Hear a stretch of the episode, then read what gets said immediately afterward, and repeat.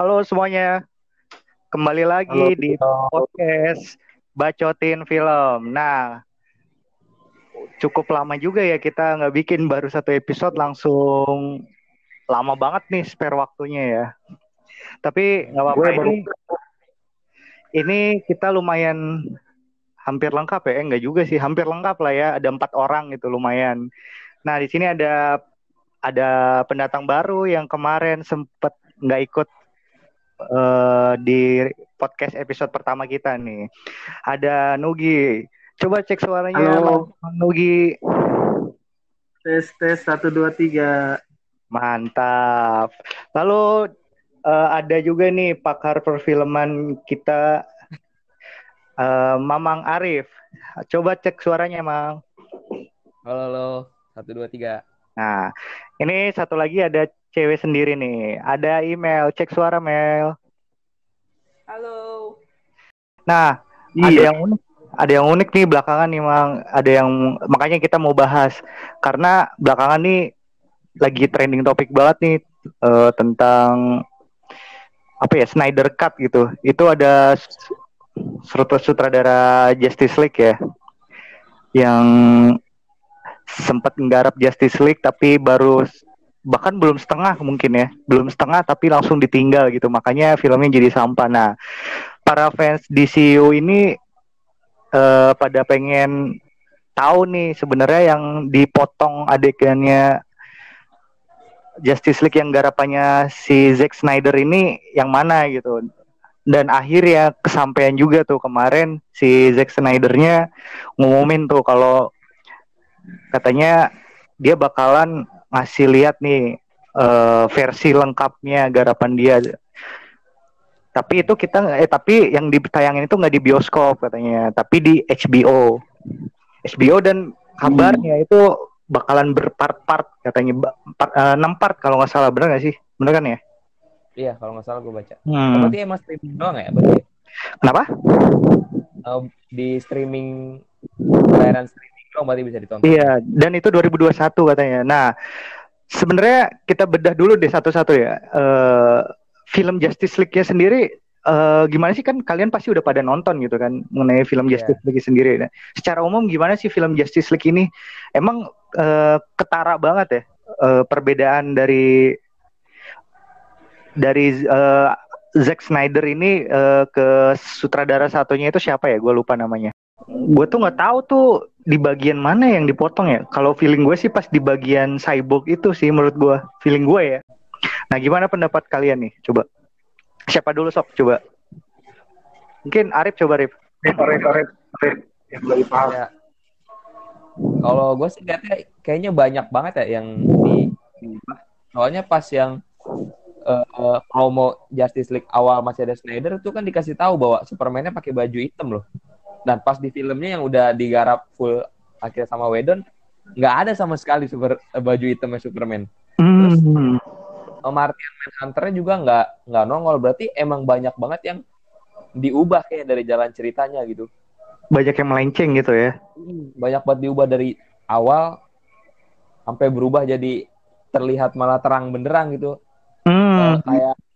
Kayak jumping banget gitu dari Batman Superman yang gelap itu kan harusnya ngelanjut ya.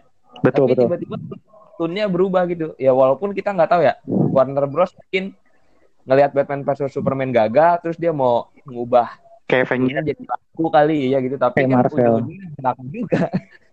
Gitu sih. Padahal DC itu udah identitasnya tuh udah dark banget gitu, terkenal ya kan, benar kan? Tapi secara keseluruhan apa nih yang lu suka dari film Justice League? Ada nggak sih yang lu suka gitu? Coba Nugi mungkin. Apa ya, kalau gue sendiri kemarin melihatnya bicara soal perbedaan Snyder sama siapa sih film ini, Justice League ini ya. Kalau mau lihat Zack Snyder itu seperti apa ya, mungkin nonton Man of Steel kali ya, itu kan betul sutradara Man of Steel tuh. Nah mungkin ya gambaran kualitas filmnya atau mungkin ya apapun lah aspek-aspek, mungkin lo bisa bandingkan Man of Steel sama mungkin Justice League secara versi Snyder ini yang full ya. Karena kemarin Tahu gue yang di Justice League yang udah tayang lalu itu di Zack Snyder itu cuma 40% perlibatan di film yang awal, terus kemudian selanjutnya dilanjutkan loh di itu. Kayaknya sih. Tapi emang kan Joss Whedon ini kan bukannya yang garap Avenger juga ya? Avenger kalau nggak salah Avenger 2012 dan Avenger sama Age of Ultron kan? Iya benar. Ya, benar. Makanya agak sedikit ada Avenger-Avengerannya gitu ya? Iya terlihatnya gitu kalau menurut gua. Tapi kalau dan tadi gua juga sempat ini sih sempat lihat di YouTube juga sih tadi sore pas sudah buka.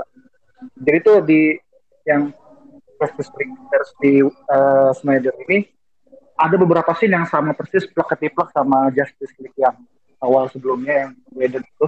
Cuman beda banget memang di warnanya gelap banget.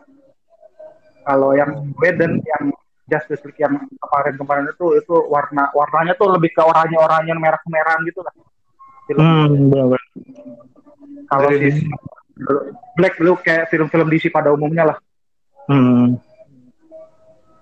Tapi kalau yang sebenarnya kan film Justice League ini banyak juga nih kritikannya gitu. Tapi kalau dari kacamata lu apa sih yang paling kelihatan dan yang paling lu nggak suka gitu dari film ini? Coba Mel. Yang gue sih ngeliat nonton Justice League. Agak kenceng ya malah. Halo, iya dengerin kan? Ya?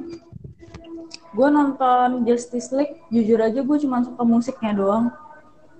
Betul. Selebihnya gue merasa garapan Hans Zimmer ya. Kenapa? Garapan Hans Zimmer si komposernya. Selebihnya tuh kayak gue ngerasa kurang gelap aja gitu. Maksudnya gelap dalam tanda kutip maupun dalam masalah warna yang tadi udah dibilang sama Nugi.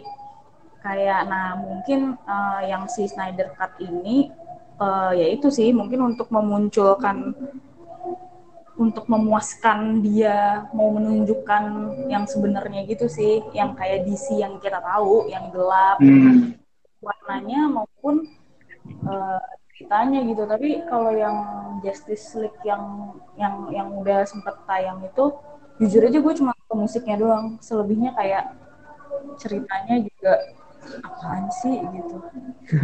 Tapi ya memang kalau si Zack Snyder ini lo udah pasti inilah, maksudnya buat penggemar DC udah pasti jaminan lah Snyder ini, karena kan dia udah mayoritas juga pernah dari beberapa film Warner Bros yang lain deh kayak 300 gitu. Salah satunya itu ya pasti nggak, ya mudah-mudahan nggak mengecewakan lah untuk para penggemar DC.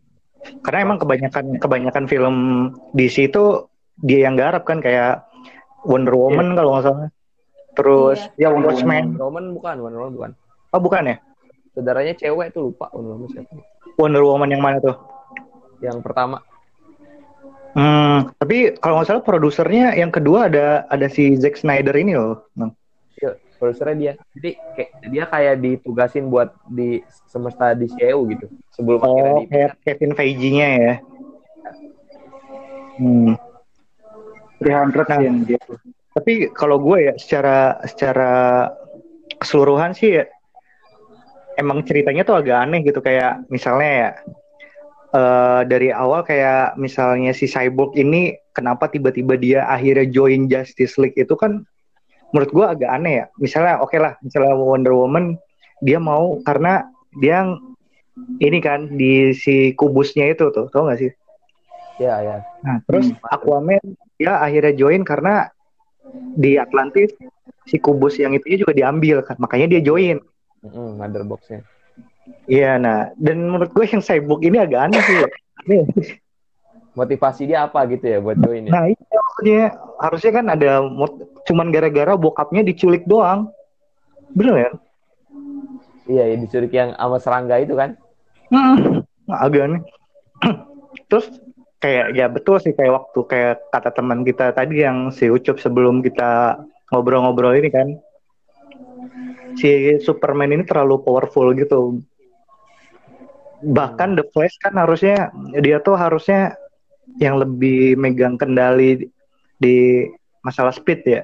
Maksudnya dia tuh dewanya speed lah gitu.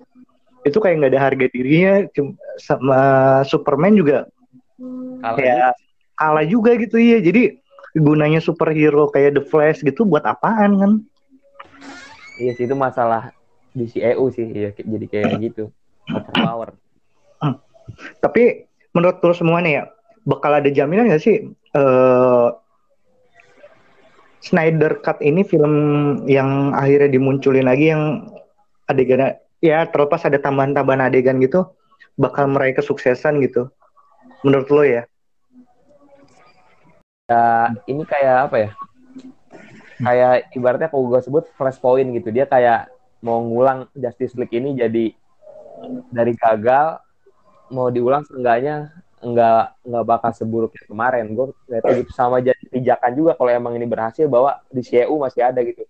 Kalau di sini pas Justice League gagal itu kayak udah ngelupain universe-nya. Dia akhirnya bikin filmnya akhirnya cuman film doang yang nggak ada keterkaitan. Betul, kayak Joker kemarin kan gitu. Wonder Woman juga nggak ada keterkaitan. Soalnya dia mundurin terus waktunya Wonder Woman tuh 19 berapa tuh? Perang Dunia Pertama ya, terus 1984. Jadi nggak ke zamannya sekarang tuh. Ini kalau Justice League yang mungkin Zack Snyder fest gitu di pasaran, bisa jadi ini bakal turning point-nya DCEU sih buat melawan Marvel lagi gitu. Dan Marvel fase baru kan, fase 4, fase 5, banyak pemainnya pada ganti. Mungkin aja sih. Nah, jadi kesimpulan gue sih kayaknya sih lebih bagus. Tapi kalau dari segi cerita akan ada perbedaan nggak ya kira-kira? Kayaknya bakal jauh. Soalnya dia ada Martian Manhunter. Terus kalau nggak salah ada Green Lantern juga sih. Oh iya benar. Yang itu harusnya ada tapi hilang kan? Iya. Superman-nya berarti sempat jahat juga di sini. Itu jadi ya jauh banget harusnya ceritanya. Karena menurut gua aneh tuh yang kan tadi Superman dihidupin lagi kan. Terus Cyborg bilang ini ada muncul kayak sisi gelapnya Superman nih. Iya. Iya kan? Nah, di situ tuh dia harusnya jahat gitu kan. Harusnya jadi jahat ya, dulu. Jahat dong. Tapi di situ cuman dia gitu doang, terus ada nongol istrinya, udah gitu. Apaan sih? Motivasinya langsung berubah kan? Iya. Kayaknya gitu. Tapi kalau gue ya Bang ya, gue ngeliatnya sih mungkin film Justice League ini ya nggak bakalan sukses banget. Cuman bener kata lo, ini tuh bisa meriset, jadi ngeriset ulang DC Universe ini gitu. Jadi punya cerita lagi ke depannya. Tapi menurut gue nggak bakalan lebih bagus, nggak lebih bagus ya, maksudnya nggak bakal bagus-bagus banget gitu. Nggak meledak gitu lah ibaratnya. Iya. Tapi ini bisa jadi titik poin buat ngeriset ceritanya DC gitu buat kedepannya. Mungkin ntar kan apalagi ntar DC Man of Steel 2 kan mau dirilis kan. Iya. Yeah. Terus ntar ada lagi nih yang Batman versinya Robert Pattinson. Ya mungkin bisa jadi itu. Nah kalau gue ngelihatnya ada di perannya ada di The Flash. Karena cuman gimana caranya si Zack Snyder ini ngegali The Flash itu yang jadi titik poin ntar buat ngeriset ulang si cerita di sini sih kalau menurut gue ya. Benar. Bisa. Terus apalagi nih yang lu nggak suka gitu dari film Justice League, coba sebutin. Selain tadi ya, selain mungkin ada ceritanya sampah banget gitu. Bukannya ini kan kemarin tuh sempet rame juga yang CGI-nya gitu. Itu kan si Henry Cavill kan harusnya kumisan ya yang...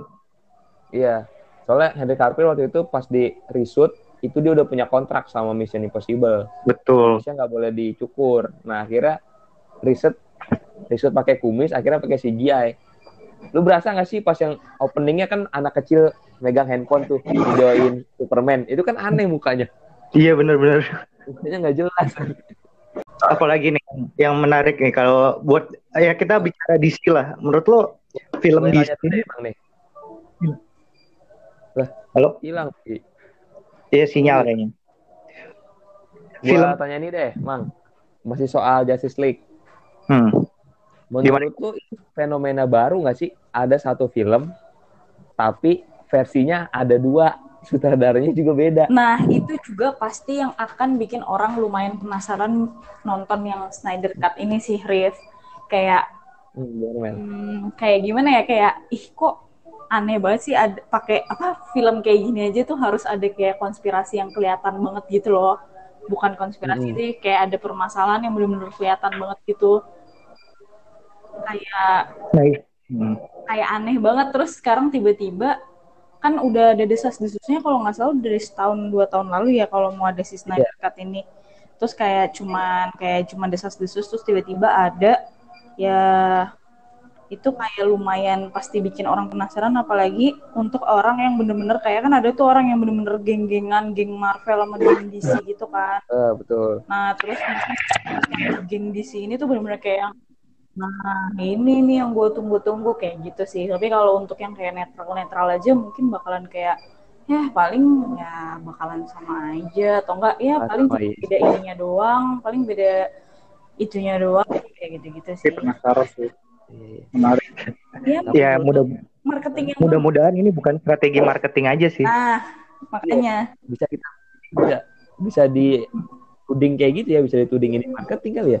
Iya soalnya aduh gimana ya, Justice League itu udah dari 2017 kan, terus semenjak Justice League nongol, baru tuh Snyder Cut, wah gitu kan, muncul.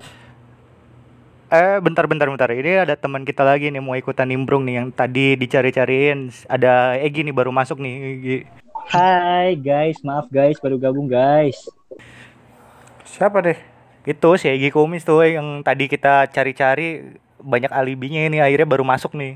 Emang nyebelin banget. Suruh masuk lah. Iya Gi, tadi si Arif nanya katanya. Ya, tadi gue nanya soal Justice League Zack Snyder Cut ini jadi ini nggak sih fenomena di perfilman gitu? Soalnya gue sendiri sih belum tahu ada film yang bisa 2 film dengan judul sama tapi sutradaranya beda dan ceritanya pun beda gitu. Tanggapan nggak? Pertama gue nanya dulu deh, emang perubahannya sesignifikan apa sih di Snyder Cut ini? Kalau tadi sih mungkin ada di pertama dari segi cerita tuh agak aneh gitu kan. Terus yang kedua agak dari colornya, gradingnya itu dari dark banget jadi kayak ya, Joss Whedon buat jadi terang banget gitu. Jadi terang banget gitu kan.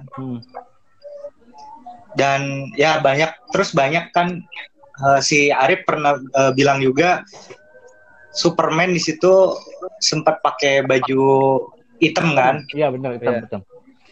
Hitam dan itu harusnya jahat tuh karena di momen pas dia Superman dibangkitin itu kan si Cyborg bilang ini bakalan ngebangunin jiwa gelapnya si Superman gitu kan.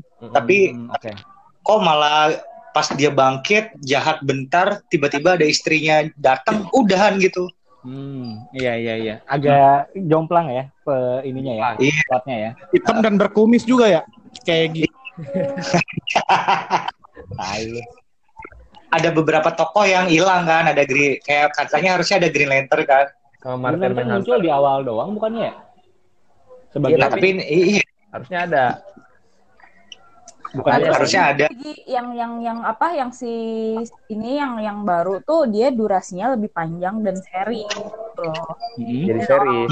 Dan orang-orang harapnya ini tuh kayak lebih gelap seperti di itu harapan orang. Iya.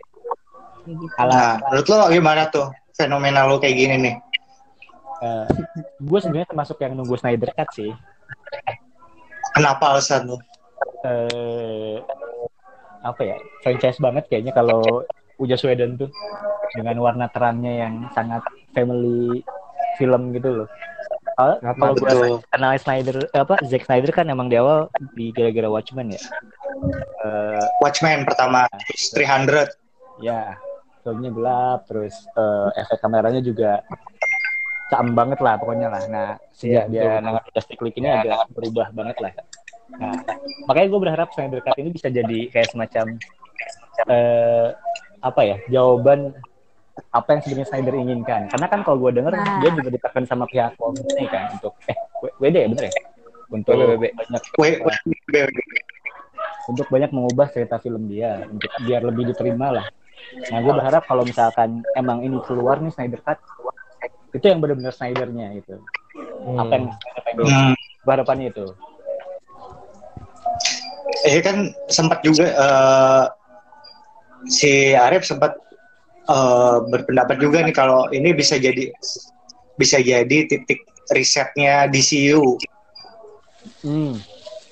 Tapi karena iya karena ini bisa kan kalau ini sukses mungkin masa depan DCU katanya bisa cerah gitu kan. Tapi ini buat depannya bakal jadi ini ya. Gue nanya ya, bukannya lu bilang ini series ya di HBO ya? Enggak, jadi itu tuh dibagi, ternyata karena ini kan bukan di bioskop, di HBO kan, jadi dibikin sama dia jadi part, 6 part gitu. Jadi akhirnya mungkinnya sih series, cuman ini feeling gue ya, feeling gue sih kayaknya ini bakalan buat pendalaman karakternya masing-masing sih. Kayak misalnya di sini kan Flash kurang digali banget, padahal Flash itu punya peranan penting banget tuh buat Flashpoint kan. Ya, Flashpoint universe benar. Terus si siapa lagi? Si Cyborg juga kan. Ya, di sini kita nggak tahu nih terbelakangnya. Iya benar-benar. Dia tiba-tiba apa namanya? Tiba-tiba dia mau join kan aneh tuh. Padahal tadinya nggak mau join. Semoga ini bukan strategi marketing aja gitu, karena kan setelah 3 tahun lamanya akhirnya baru terwujud, bahkan si Zack Snyder-nya sendiri ngaku bakalan ada shoot tambahan dan ngundang lagi nih para case-nya kayak misalnya si Ben Affleck gitu kan, dia udah mau. Nah takutnya itu kan jangan-jangan ini dirombak total lagi, bukan emang Snyder Cut gitu. Iya jangan-jangan kan jadi cuma ya? Strategi marketing tapi doang baru supaya rebranding. Betul. Jangan-jangan itu Gi, apa jangan-jangan emang sebenarnya udah disiapin cerita yang series ini, apalagi orang-orang lagi keranjingan series, terus akan-akan ini Snyder Cut gitu loh. Bisa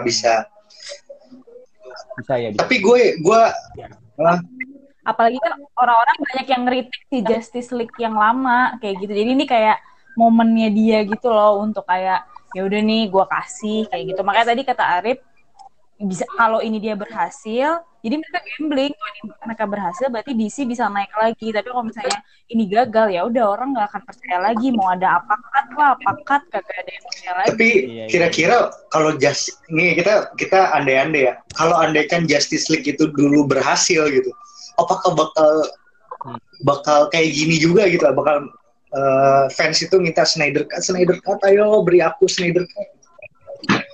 Bakal dong. Nggak mungkin sih kalau betul. Enggak, ini makanya momen itu loh, momen emang udah terlanjur gitu kan, fansnya minta ya udah akhirnya kayak ya ini ada pasarnya gitu. Nggak mungkin misalnya Warner Bros tuh ngeluarin film produksi lagi tanpa mikirin bahwa ini bakal ada untungnya. Ini pasti dia mikir ini ada untungnya karena banyak yang nungguin si fans. Tapi kan ini kan DCU nih ibaratnya udah ketinggalan banget nih sama Marvel ya. Bahkan Marvel dulu Marvel hampir bangkrut lah bisa dibilang. Setelah film Iron Man baru dia naik lagi kan, Iron Man yang pertama itu. Sampai dia ngejual-jualin karakternya kan, kayak Spider-Man gitu yang paling terkenal lah sampai sekarang yang masih rebut. Terus Fantastic Four ya kalau nggak salah ya. Fantastic Four ya. Thor juga dijual gitu. Kira-kira menurut lo apa sih yang harus dilakuin DCU gitu buat mengejar ketertinggalan? Sok siapa dulu dari? Mungkin coba dari abjad ya kita Arif. Lu kayak guru lu. Untuk mengejar ketertinggalan kayak yang gue bilang tadi sih sebenarnya, bahwa namanya film superhero kan kelihatan tuh konsepnya bahwa harusnya pas gitu buat ngejauh orang suka gitu, ngejauh orang penasaran juga, dan itu kalau udah universe gitu kayaknya orang mau nggak mau bakal nonton deh. Soalnya kalau film selanjutnya mereka nggak nonton, mereka ketakutan gitu di film-film yang lainnya ketinggalan, kurang nyambung gitu. Nah masalah itu menurut gua dia nggak punya dari awal tuh, kurang serius bikin blueprintnya gitu buat universe, garis buat universe-nya nggak jelas gitu. Makanya sampai sekarang kan akhirnya jadi polemik kan, jadi berantakan, dan terlihat kalau mereka blueprint pemainnya itu dikit-dikit, nggak kayak Marvel yang berubah 10 tahun. Makanya Ben Affleck cabut kan, konsisten tuh. Jared Leto juga cabut kan yang Joker ya. Kalau lu Gi gimana Gi? Apa masukan lu buat DCU gitu? Biarpun nggak akan didengerin juga sama DCU gitu. Iya sih. Ya iya dong. Iya. Kalau gue lebih ke ini sih mungkin. Marvel pun di awal kayak mungkin dia ada blueprint buat bikin universe ya, cuman dia nggak gembor-gembor dulu kalau ini universe gitu. Dia cuma ngeluarin film Iron Man, digarap secara serius. Blueprint. Ya kayak semacam blueprint gitu, mungkin udah ada, cuman nggak diungkapin ke publik gitulah.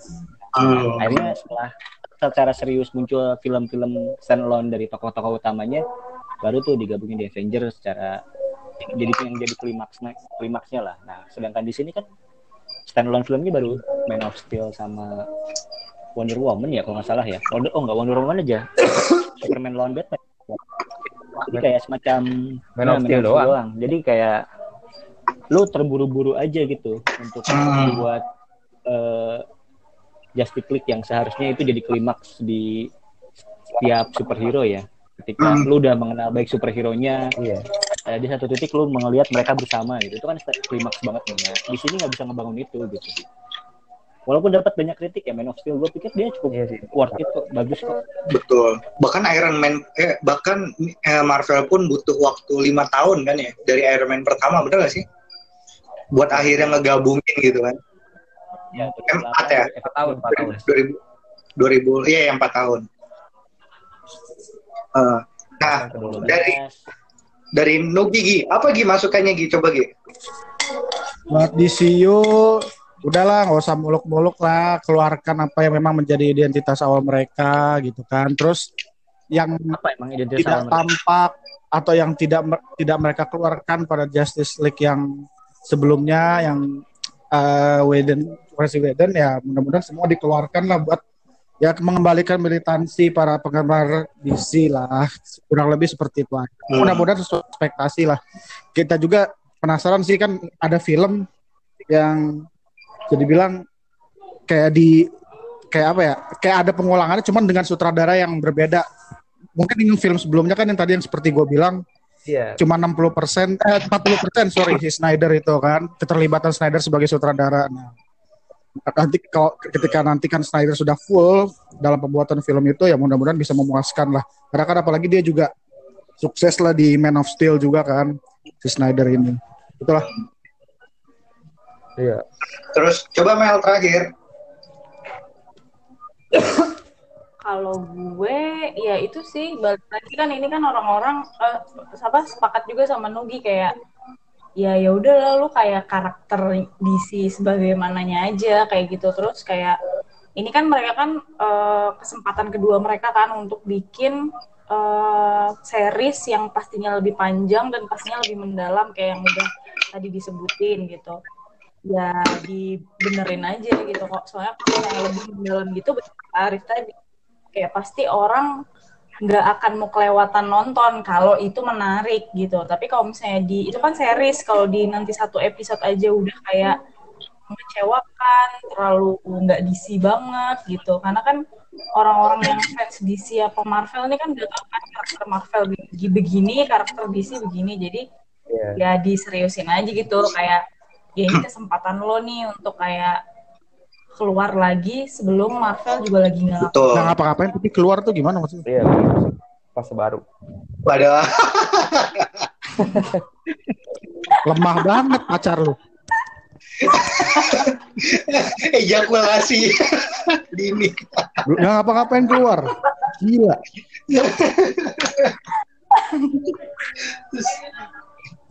Yang nggak ngapa-ngapain itu DC. Nah itu tuh kalau dari gue sendiri sih mungkin ya tadi kayak kata Nugi, pertama balikin identitas DC kan lebih ke dark-darkan gitu, agak gelap gitu. Jangan ngikutin Marvel lah gitu. Marvel memang udah kayak gitu, khusus anak-anak lah maksudnya gitu, emang family banget gitu, anak-anak banget. Nah yang kedua mungkin kalau bisa sih si DC ini punya kayak Kevin Feige-nya gitu di DC, yang bisa ngarahin, bisa Jadi narik benang merahnya dari satu film ini satu ke film ini biar saling berhubungan gitu. Nah mungkin si Zack Snyder ini bisa gitu jadi Kevin Feige-nya DCU sih kalau menurut gue. Benar Mas. Karena mungkin kebanyakan.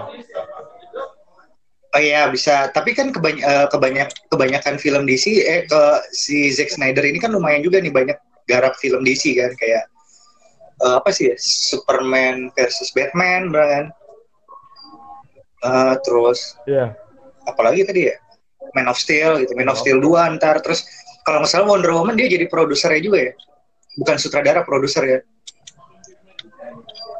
Wonder Woman yang kedua sama beberapa orang. Nah itu bisa jadi ntar ke depannya tuh udahlah kalau memang mau si Zack Snyder ini tetap di-guide sama DC ya udah gitu.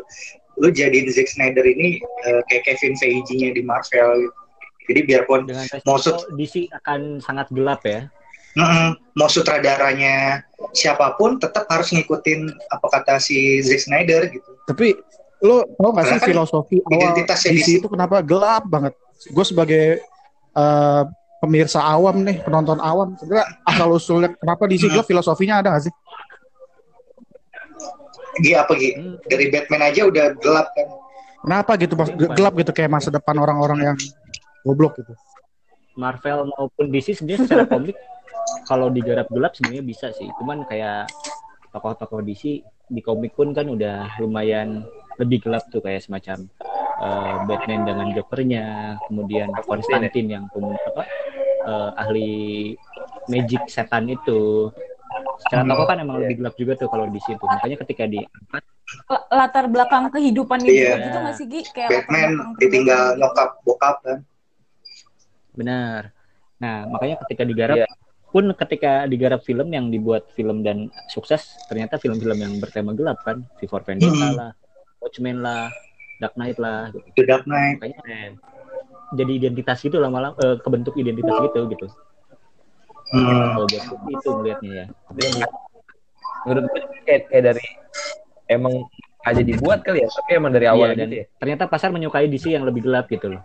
Dibanding lu nonton Batman eranya siapa yang 298 tuh yang main si Christopher Palmer itu loh, lupa juga namanya. Terus Infinity itu kan enggak DC dibuat terang tuh. Iya. Caur itu parah. Makanya padahal mereka udah punya karakter yang kuat kayak gitu ya, maksudnya. Iya. Kenapa sih mesti ngikutin kayak si Marvel lagi naik nih, terus kita ngikutin aja kayak gitu ya. Padahal kan orang kan beda-beda ya. Salahnya tuh dia terlalu ngikutin pasar yang dibentuk sama Marvel. Karena kan mungkin Joss Whedon juga kan garap film Avenger mungkin, jadi masih kebawa gitu Avenger-nya. Iya. Dan dulu garap naskah yang sebenarnya udah jadi kan, makanya Avenger akhirnya kabur. Iya. Tapi belakangan emang juga DC juga kayak ini nggak sih kayak Avenger gitu, kayak Marvel gitu, kayak dari mulai Harley Quinn juga udah mulai menyenangkan sekali gitu. Iya. Iya sih. Aquaman juga udah terang. Terus ada jokes yang menurut gua benar. Jokes yang ini biasa ada di Marvel gitu, yang di Aquaman lah. Gitu. Garing, jadi kering kalau di DC itu. Benar. Itu benar kelupaan tuh. Iya malah jadi garing ya. Siapa? Gak tahu ya kenapa? Karena nanggung kali ya. Sebenarnya mungkin ini kali ya. Mungkin menurut mereka tuh kayak udahlah ceritanya gelap tapi warna-warnanya dan jokesnya apalah terang padahal kan udah gitu ya. Aneh lah. Gak masuk gitu kayak namanya lu gelap ya udah. Iya karena dari sisi karakter juga beda kan. Misalnya Batman sama Iron Man lah. Sama-sama orang tajir kan. Tapi si Tony Stark ini menyenangkan gitu orangnya. Jadi biarpun dia ngorin jokes tuh kemakan sama orang-orang. Tapi kalau Batman kan emang dasarnya dia mah kaku banget. Jadi pas ngorin jokes ya. Mungkin si Aquaman ini pengen dibuat seperti Thor kali ya. Nggak usah itu. Bisa, emang gitu tujuannya. Karena kan sama-sama dari gimana sih? Dia dari Atlantis gitu kan. Dari dunia lain gitu maksudnya. Ya itulah. Jadi mungkin pembahasan dari trans gimana? Yang lain. Dari trans apa? Trip. lagi ini dari dunia lain. Bangsa. Atlantis ya, Atlantis. Lama-lama ini kok lama-lama kayak DC ya, jokes. Aduh. Kering kalau kata Nugi. Kering. Kayak sepeda ontel kering. Ini lucu.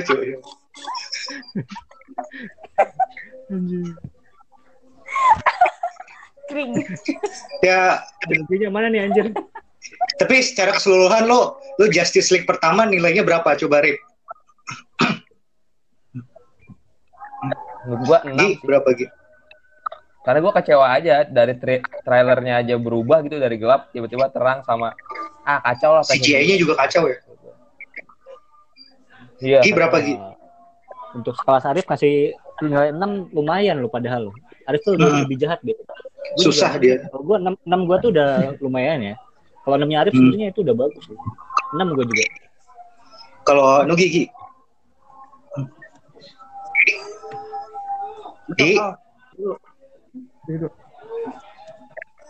Email dulu deh, email. Gua 6,5 karena setengahnya gue suka musiknya. Asik. Halo, Gi. Masih makan ternyata lagi. Ya, berapa Gi nilainya Gi buat Justice League? Justice League. Kira-kira. Apa ini yang ini? Sniper. Yang pertama dong, yang Snyder Cut kan belum keluar. Berapa ya? Gue sih nggak terlalu suka sih. 5 kali. Berapa dong? 5. Waduh, paling kecil nih, luar biasa. Gue 5,8 lah. Kecil kayak kontol. 5,8-nya apaan itu anjir? Nggak usah ditanya, dia tuh minta ditanya. Kecil tuh kenapa Gi? Kecil kenapa Gi? Kayak apa Gi? Kecil. Minta banget ditanya, anjir. Bangsat. Ya, untuk pembahasan DC kita mungkin kita cukupkan dulu. Sampai jumpa di episode selanjutnya.